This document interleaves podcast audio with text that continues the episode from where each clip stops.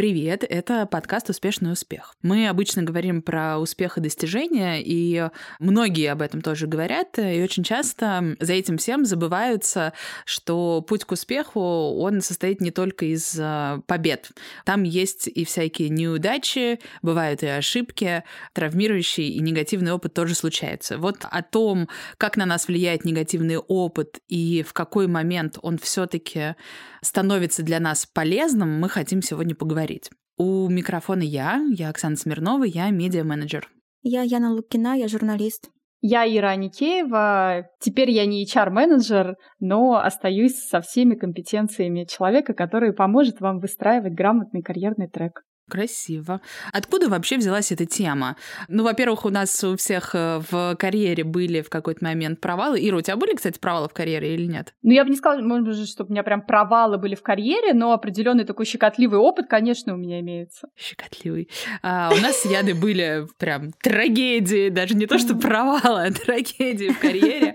И мы, конечно, поражаемся, как мало об этом люди говорят. Все говорят только о том, вот, я достиг того-то, э, под этими постами Инстаграме всегда куча лайков и комментариев, какой то молодец, а про всякие ошибки все люди так аккуратненько умалчивают, как будто бы их не было. На самом деле ошибки случаются очень часто. Вот даже мы хотели записать очередной выпуск, и, в общем, даже записали его, а потом поняли, что настолько он неладный. А потом поняли, что была ошибкой приезжать на запись выпуска после бани. Вот так вот. Я зашеймила именно хорошо хорошо, да, мы, все, мы не назвали еще. кто. Я никого не назвала. Люди не знали, они слушали этот выпуск. Может быть, это я из бани Кто был из бани? Может, это я была из бани. Может быть, я сейчас просто каюсь перед вами, что я приехала из бани. Ну, девочки, не знаю, как мы дальше будем записываться с таким началом. Может быть, еще один выпуск у нас будет зря. Надеюсь, что нет. Мы будем учиться на своих ошибках, и тоже будет частью нашего эпизода. Девчонки, вот смотрите, я у вас хочу как раз-таки спросить, можем ли мы сказать то, что неудачный эпизод э, мы воспринимаем с вами как провал или как возможность э, на что-то посмотреть критически и чему-то новому научиться. Или он нас как-то сильно дестабилизировал, и мы, не знаю, там прикладывали кисти рук потом к колбу. Ну, слушай, ну мы должны, конечно, как, как взрослые умные люди сказать, что, конечно же, мы этот опыт восприняли критически, переосмыслили какие-то вещи, у которых, может быть, мы бы не дошли без этого негативного опыта. Но, наверное, тут одно не исключает другое. То есть, конечно, нам там это в чем-то помогло, но в то же время, наверное, мы были, не знаю, вы были немножко расстроены тем, что мы зря провели студии два часа и в итоге ничего не выпустили.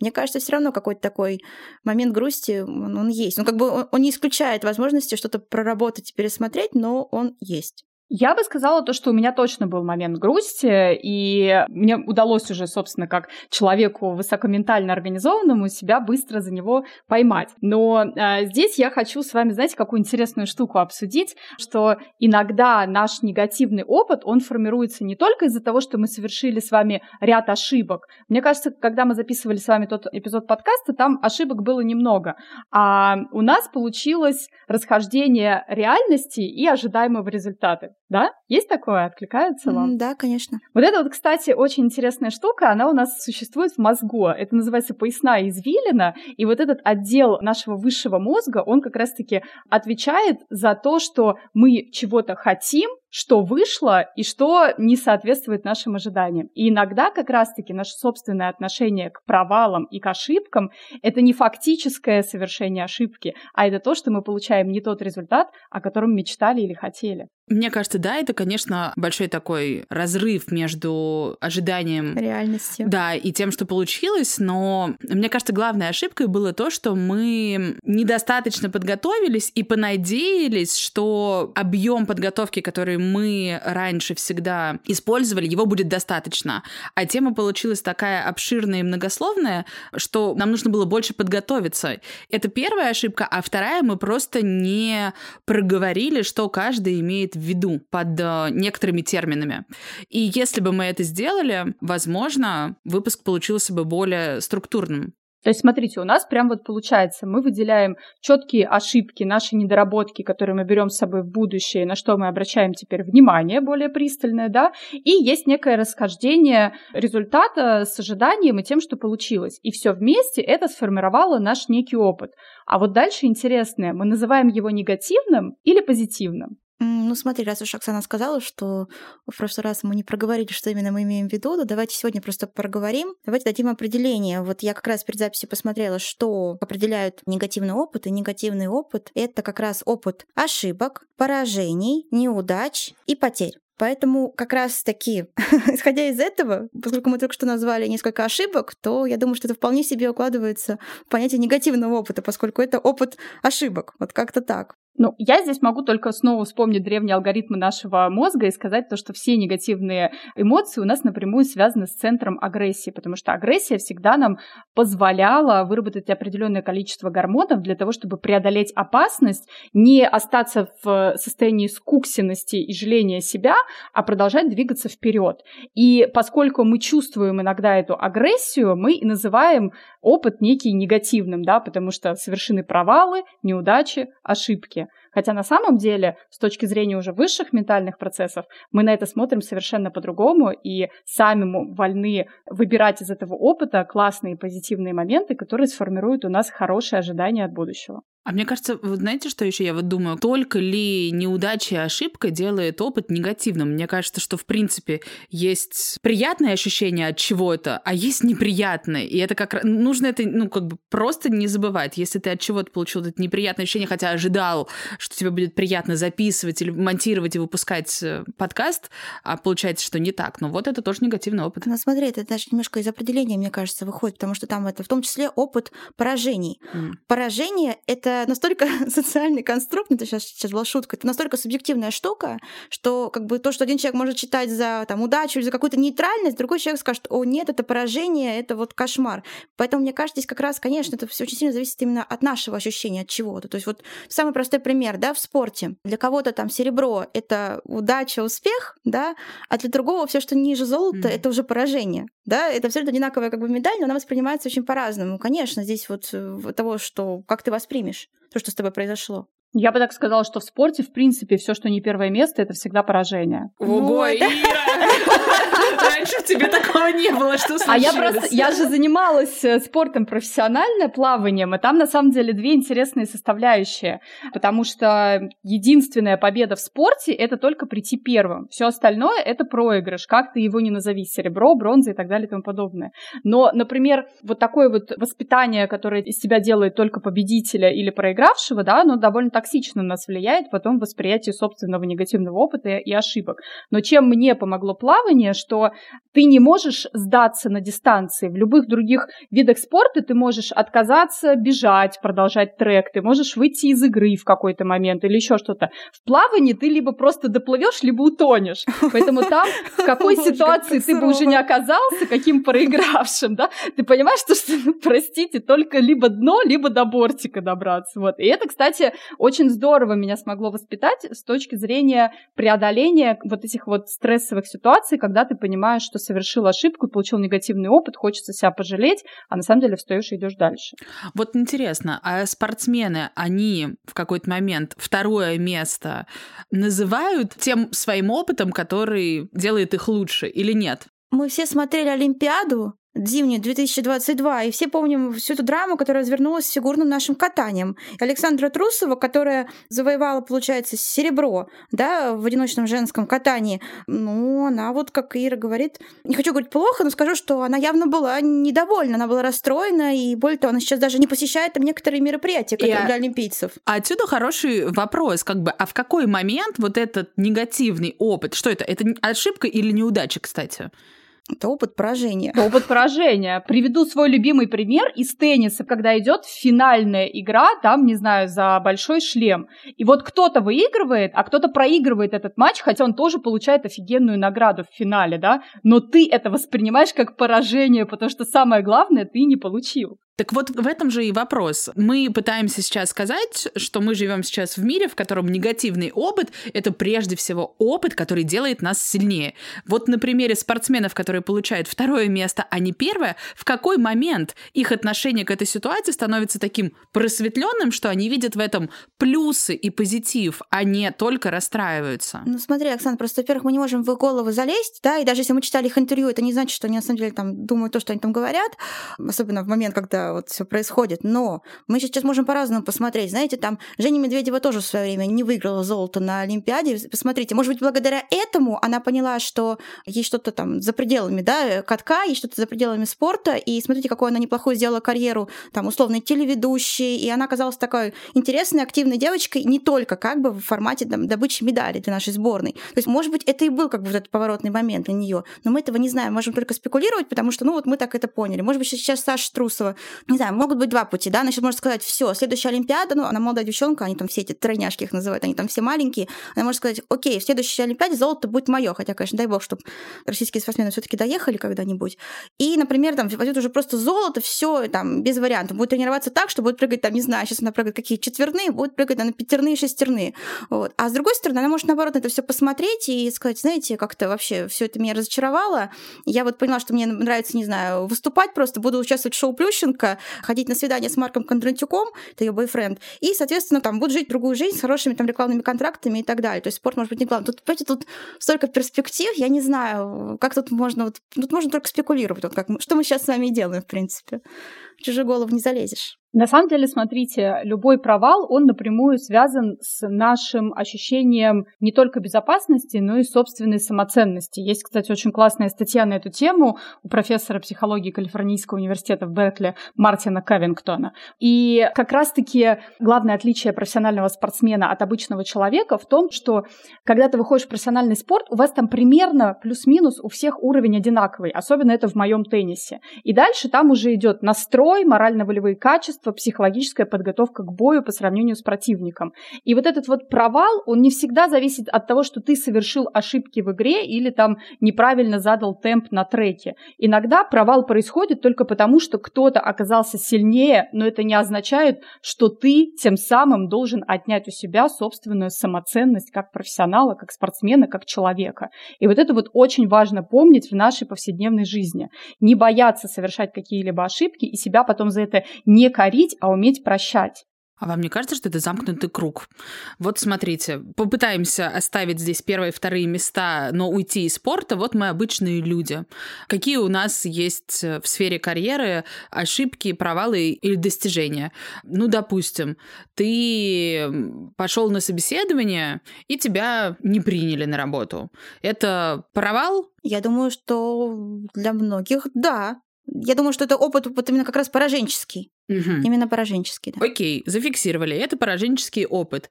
А... Я, конечно же, не согласна сейчас тут же просто. Нет, Ир, ну давай так, давай не будем там копать и вот говорить, что да, если там человек переработает вот эти вот все свои пораженческие опыты, и потом на 35-м собеседовании его возьмут. Нет, я не про это говорю, понимаете? Мы все с вами воспитаны в неком культе правоты, который, он у нас идет там из школы, из университета, из карьеры и так далее и тому подобное. При этом этот культ правоты совершенно никак не включает в себя такое важное понятие, как обратная связь. И на самом деле ошибка найма – это очень серьезная вещь. И иногда вы приходите на собеседование, и рекрутер видит, что вы отличный кандидат и где-то overqualified, или где-то здесь чуть-чуть вы просто не впишетесь в корпоративную культуру, поэтому выбирает другого кандидата, а не конкретно вас. И выбор вас мог бы принести компании потери. Но вот если этот HR-менеджер не может вам дать нормальную обратную связь и объяснить, почему взяли не вас, то вы это воспринимаете, конечно, как поражение. Ну смотри, ты сейчас говоришь со стороны стороны HR, да, это правильные все вещи, я с тобой согласна. Но давай на человека посмотрим. Вот человек, например, у него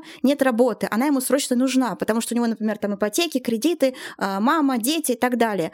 Он же там рассчитывает попасть именно в эту компанию, именно на это место. Он идет, собеседуется, и по какой-то причине, может быть, действительно он слишком квалифицирован, или, например, он недостаточно квалифицирован, он это место не получает. Я думаю, в этот момент он э, смотрит на это как на пораженческий опыт. Вот неужели вы со мной будете спорить? Нет, нет, конечно, не будем спорить. Человек расстраивается устраивается. И вот здесь я хочу вернуться к тому, что Ира до этого сказала, как в этот момент сделать так, чтобы твоя самоценность не пострадала. Потому ну, что, мне кажется, да. ты расстраиваешься, и ты в этот момент чувствуешь себя плохо.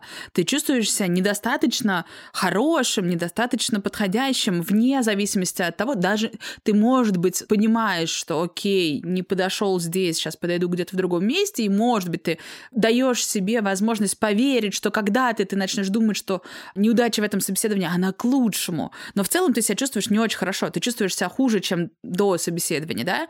И как тут твоей самоценности не пострадать, я не очень понимаю. Потому что, ну, во многом самоценность-то, она и складывается из таких успехов. То есть пока у тебя не сложится несколько положительных опытов с наймом, да, и с положительными отзывами на собеседование, ты не начнешь видеть свою самоценность. Мне кажется, здесь даже может быть, знаете, какой момент? Например, вот, допустим, попался хороший HR, он дает потом обратную связь и говорит, вот у вас там вот это хорошо, вот это хорошо, и вообще вы чудесный человек и все остальное.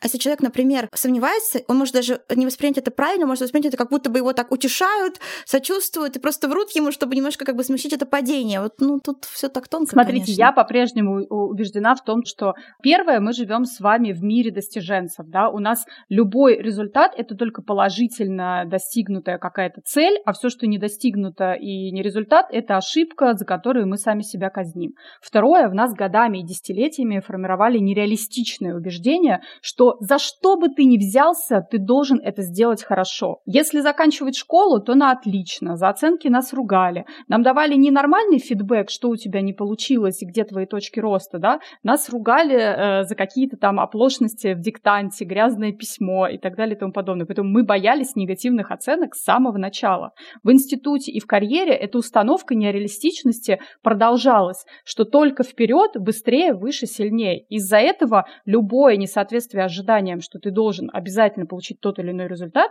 тебя настраивает на то, что этот опыт пораженческий.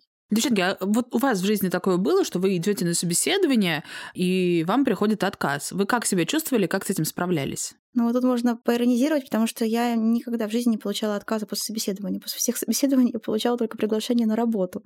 Ну, как mm-hmm. бы это тоже можно тут много о чем поговорить, потому что это не гарант как бы каких-то дальнейших успехов, в том числе в карьере и в жизни. Ира, а у тебя? У меня есть чудесная история о том, как меня не взяли в Конденаст, в котором, несмотря на это, я все равно сделала карьеру. Расскажи. Это очень смешно. Я собеседовалась э, на должность к HR-директору, который впоследствии стала моим прямым начальником. И она меня на работу не взяла, сказала то, что я не подхожу под эту должность. Развернутой обратной связи никакой не было, причем другому руководителю я знаю, что я сильно понравилась, и э, старшему рекрутеру, который меня вел до этого, я тоже очень сильно нравилась, и она хотела, чтобы я попала в эту компанию компанию.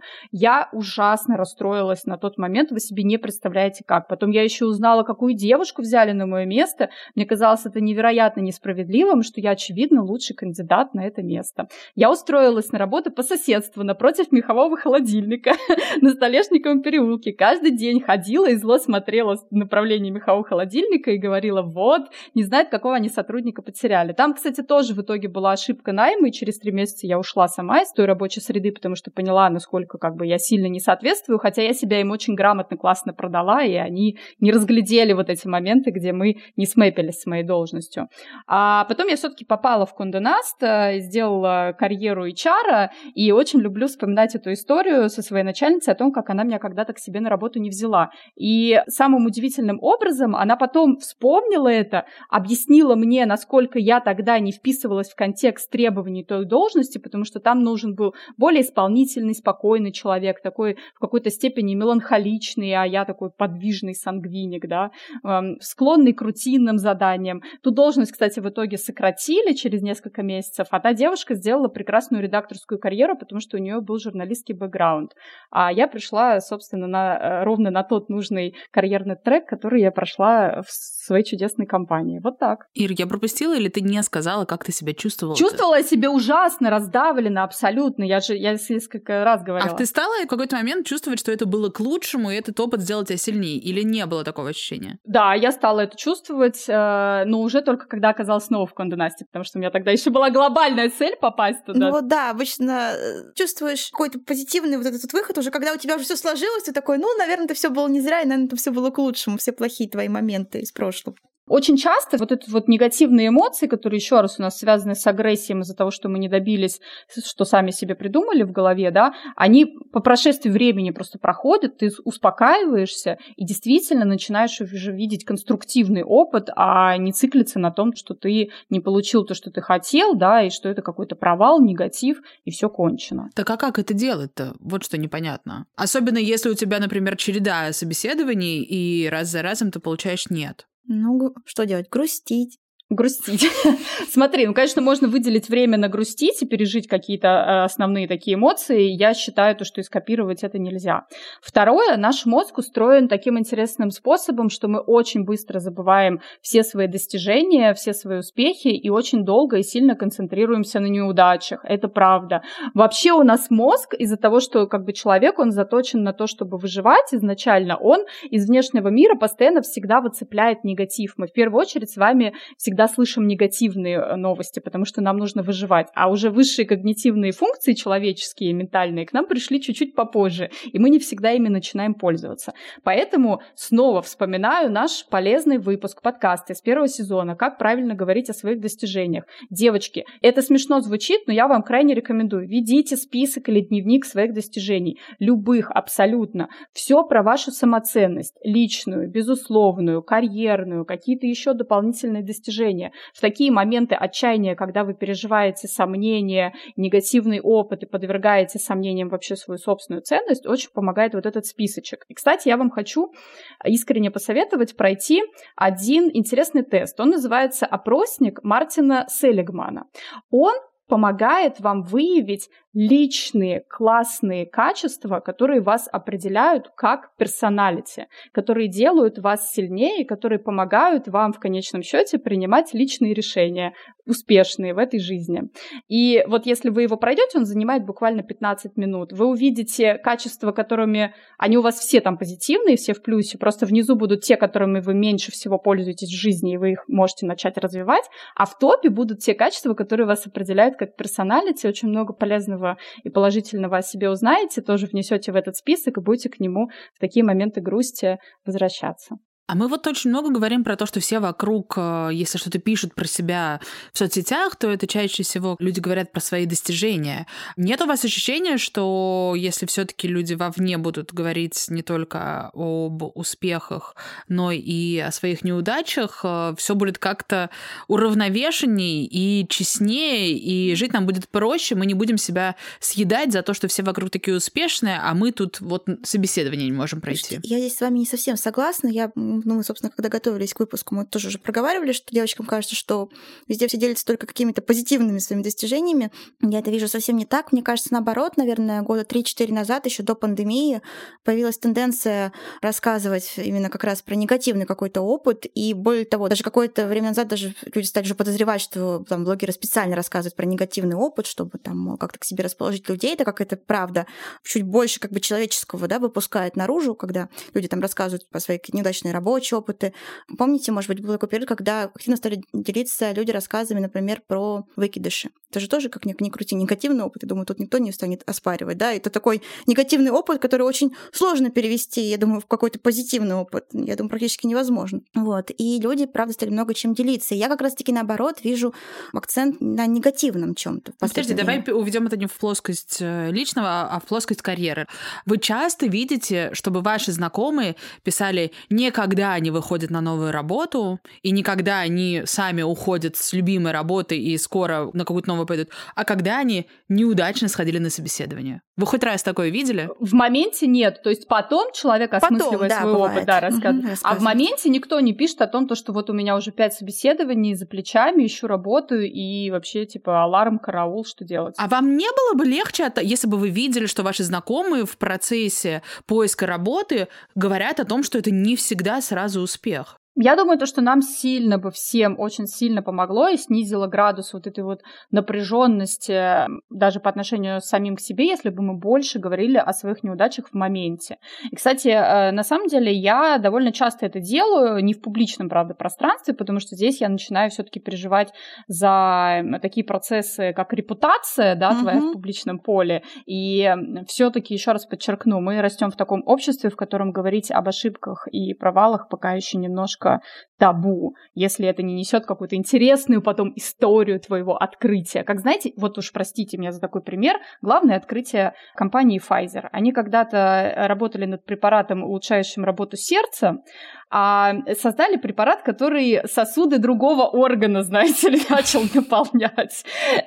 Вот. И рассказ в таком ключе, когда через ошибку ты пришел к какому-то результату, он, конечно, очень классный, поучительный и приятный. Но вот рассказ просто про какой-то провал, и что потом не получилось ни продукта, ничего не вышло, а, он довольно очень терапевтический, но какую функцию он несет для твоей репутации? Большой вопрос. Вот, Ира как раз затронула тему, которую я тоже хотела поднять. Да, с одной стороны, да, здорово, давайте все рассказывать про свои какие-то рабочие провалы, там, провалы собеседования и так далее, но, как бы, правда, а какой потом шанс, что вас там куда-то наймут? Человек зайдет в ваш там, опять же, запрещенный в России Facebook или запрещенный в России Инстаграм, прочитает про ваши там 15 отказов на собеседованиях, э, там 13 увольнений, там 25 ошибок на рабочем месте, ну, может оказаться не настолько эмпатичным и там не настолько с чувством юмора хорошим, как бы, и может просто решить, что нет, это не наш кандидат. Вот этот тот момент а есть. Тут, вот это вопрос на самом деле к Ире, как э, к HR. Ир, вот расскажи, как это выглядит с другой стороны. Мы сейчас говорим со стороны кандидата, который расстраивается, если ему говорят нет.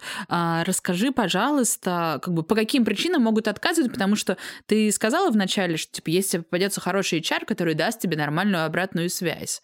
Но мне кажется, такое случается очень редко.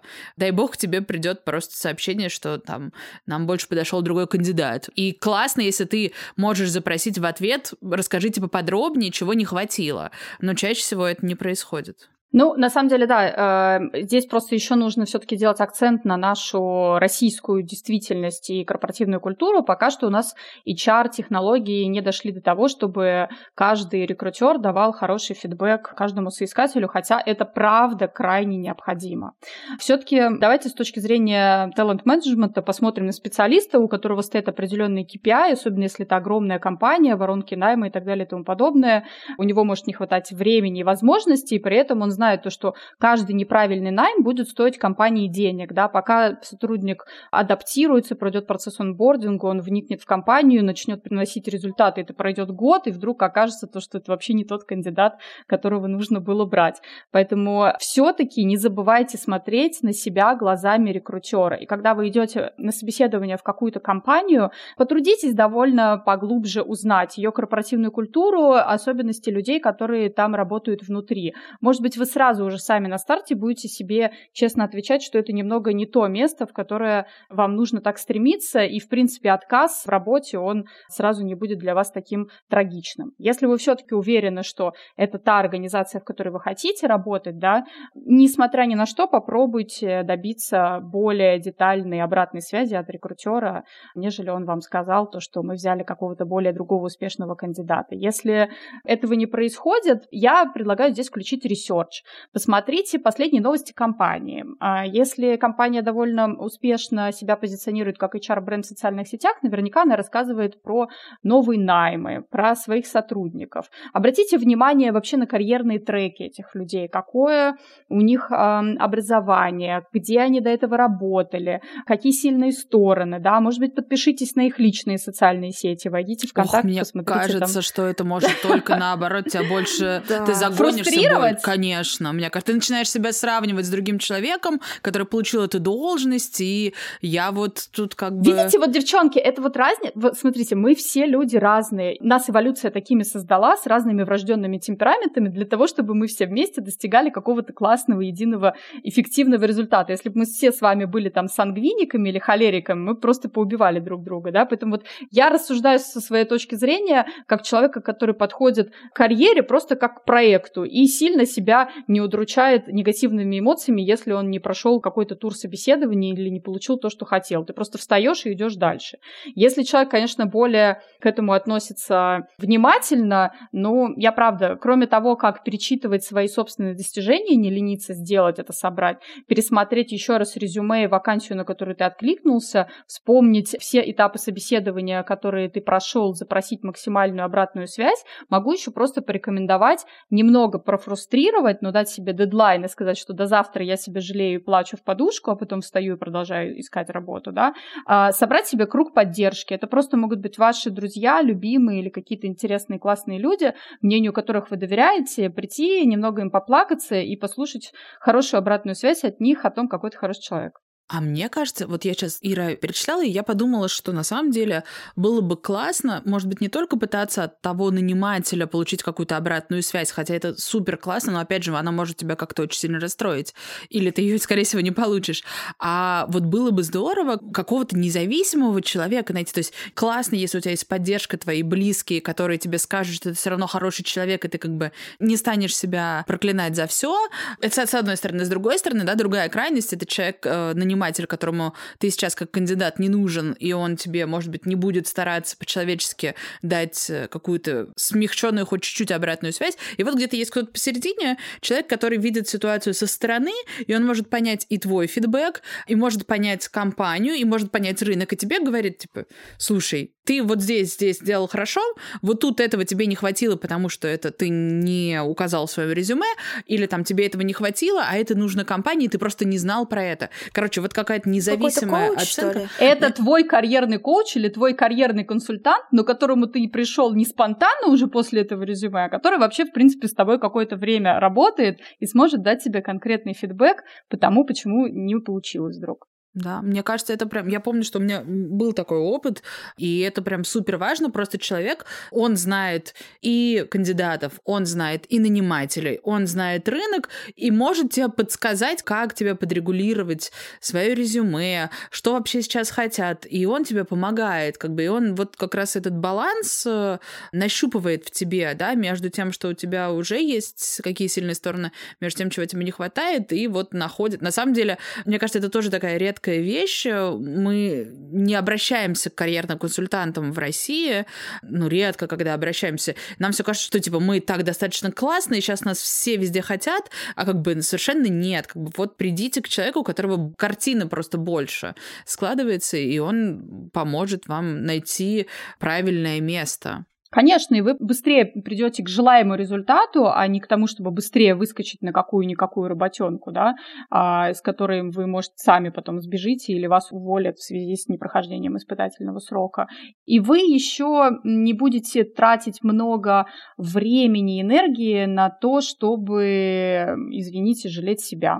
С карьерным консультантом и с карьерным коучем вы будете просто постоянно думать о вашей цели и учиться, кстати, уметь себя прощать и сочувствовать самому себе это очень сильно помогает нам всегда справляться с трудностями. А что вы думаете, говорят, что полезно, в принципе, просто ходить на собеседование чаще, для опыта как раз? Я согласна, я через такое прошла. Я когда начинала свою карьеру в 19 лет, причем у меня уже тогда был конкретный офер, я должна была уезжать работать за границу и могла бы там лежать на диване и лишний раз костями не греметь. Я специально ходила в разные очень компании для того, чтобы просто прокачать навык самопрезентации себя, разговорный, коммуникационный опыт общения с рекрутерами и с тем, а, как вообще себя продавать как кандидата.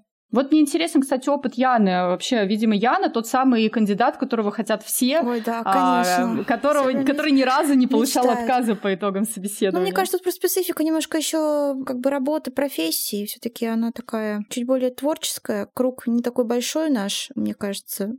И поэтому меня всегда довольно целенаправленно. На самом деле, я даже я так мало в своей жизни куда-то подавалась сама вот на вакансию, что... То есть в основном это было так, что кто-нибудь меня находил, там, Яна, здравствуйте, там, мы такое-то издание, давайте с вами встретимся, побеседуем, поговорим, что можем что-то вместе там делать.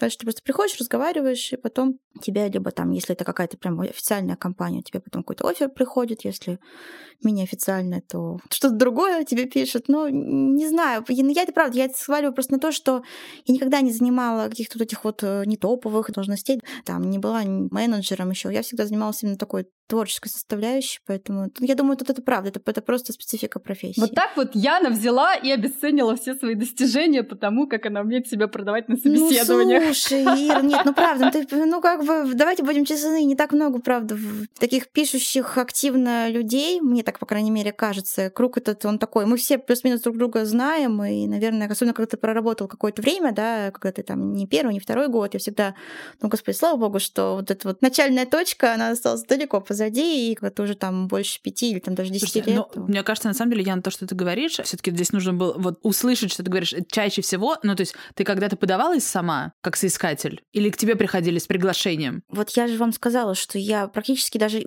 Я пытаюсь вспомнить какой-то конкретный пример, куда бы я подавалась сама, но, к сожалению, мне даже ну сейчас вот, в так голову в это не же приходит. дело. Тут разница-то в этом, что когда тебя приглашают, то, скорее всего, в тебе уже заинтересованы, и поэтому, ну, вероятность, что тебе скажут «приходи», Вот, она я- гораздо я- я выше. про это и говорю, а когда ты, конечно. с другой стороны, и ты подаешься на открытую вакансию, то, ну, как бы это совершенно просто другая ситуация. Конечно, в такой ситуации люди, во-первых, оказываются чаще, да, когда они ищут себе работу, они их ищут.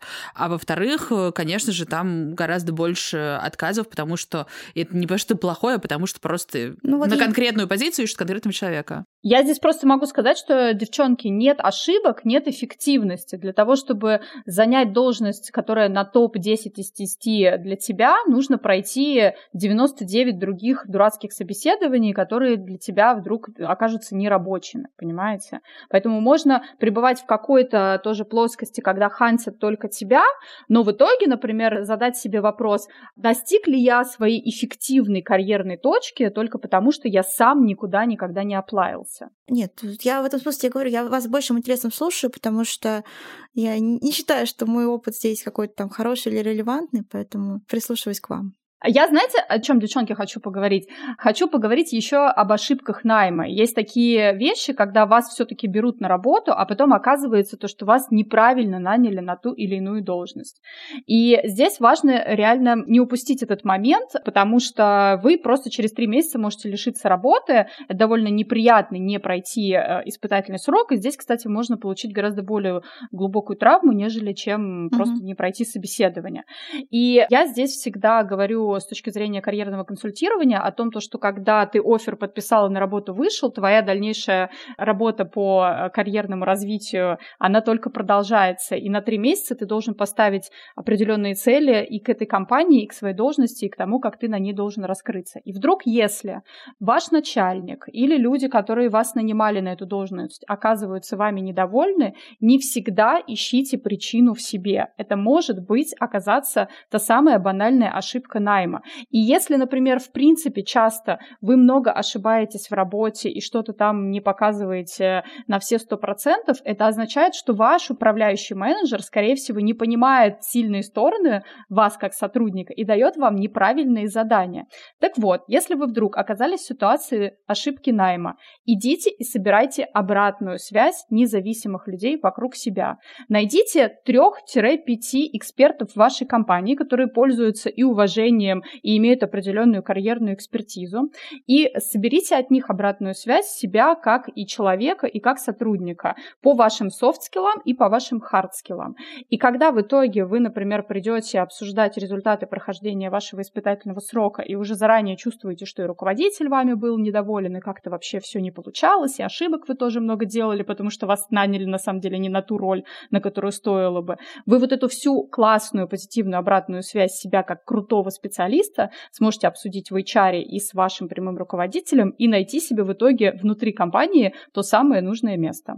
Вот мой любимый пример из поп-культуры про ошибку найма — это тот самый фильм «Дьявол носит Прада» про ту самую невозможную ассистентку э, Миранды Присли.